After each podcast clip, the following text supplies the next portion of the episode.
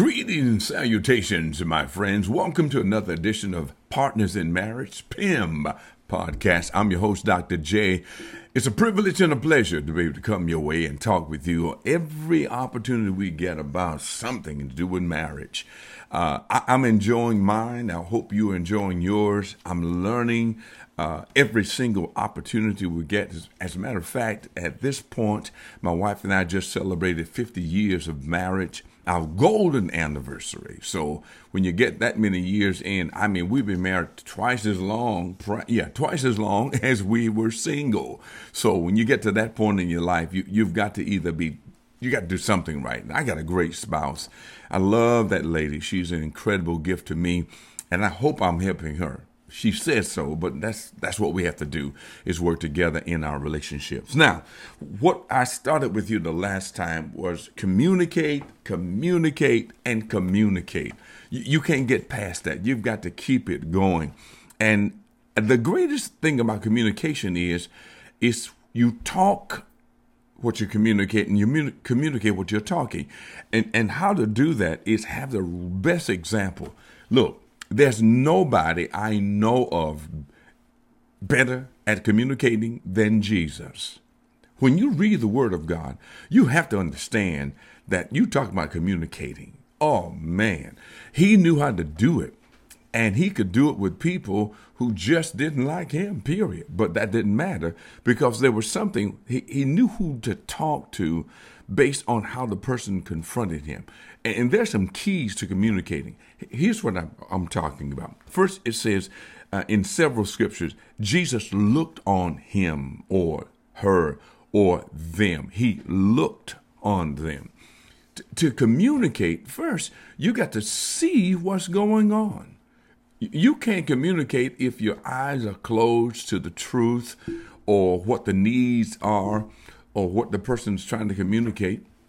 Uh, we we hear this all the time from Stephen Covey. Uh, you know, uh, you got to learn how to understand what the other person is saying before you're seeking to be understood yourself.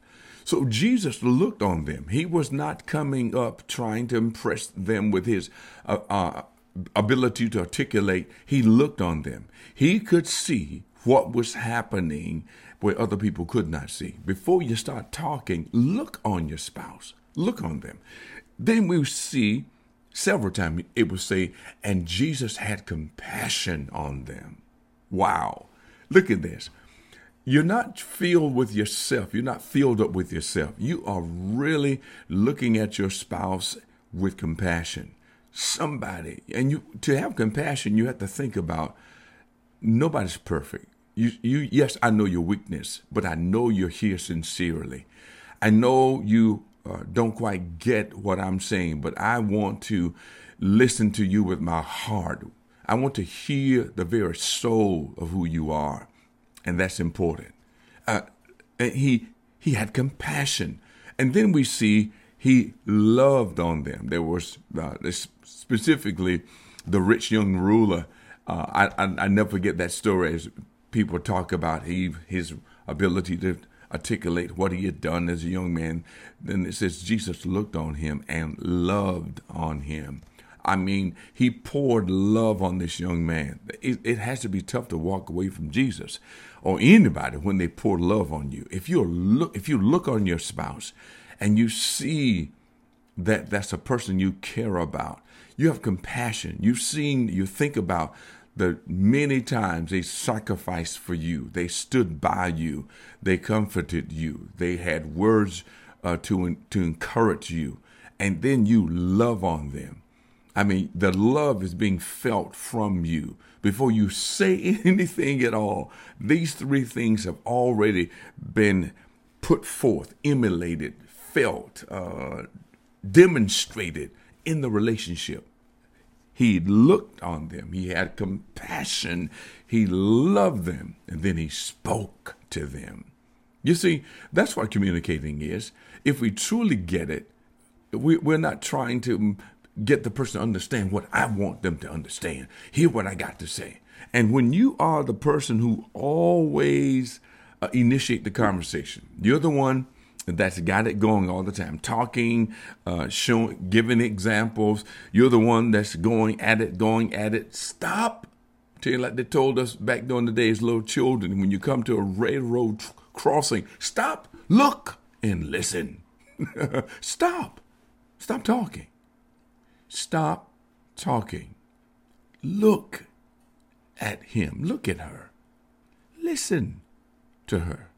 Because as we learn, uh, I'm telling you, uh, sometime in the tunnel, you, th- you see a light, it may not be what you think it is.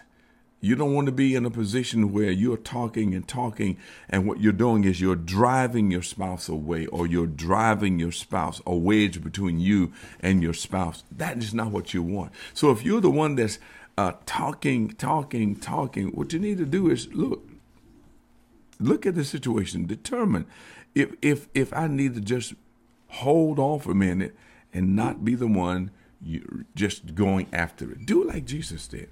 Take a moment Think about this. Take a moment. Look at them. Look at this woman. Look at this man. Think about, have compassion. Think about what they did to help get us to this point. And make sure that you be a, become the person who does not major in minors and minor in the majors. Please pay attention to where you're putting your energy and your activities because communicating is not allowing other people real estate in your head. Yeah, that's right. Sometimes you'll go off and tell other people what you're going through, and they start off saying, If I were you. Please be careful, my friend, who you allow to have real estate in your mind. Because sometimes they'll give you a movie that has nothing to do with the actors in this play.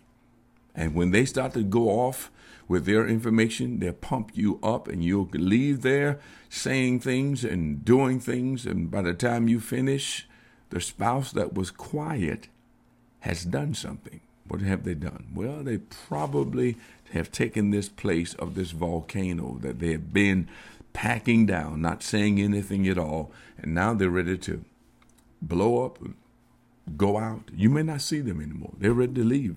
And you don't want that. So communicate. Again, what you want to do, do like Jesus did. Look on them, have compassion on them, love on them, and then speak to them. Hey guys, remember, a happy marriage is not a destination, it is a journey of love.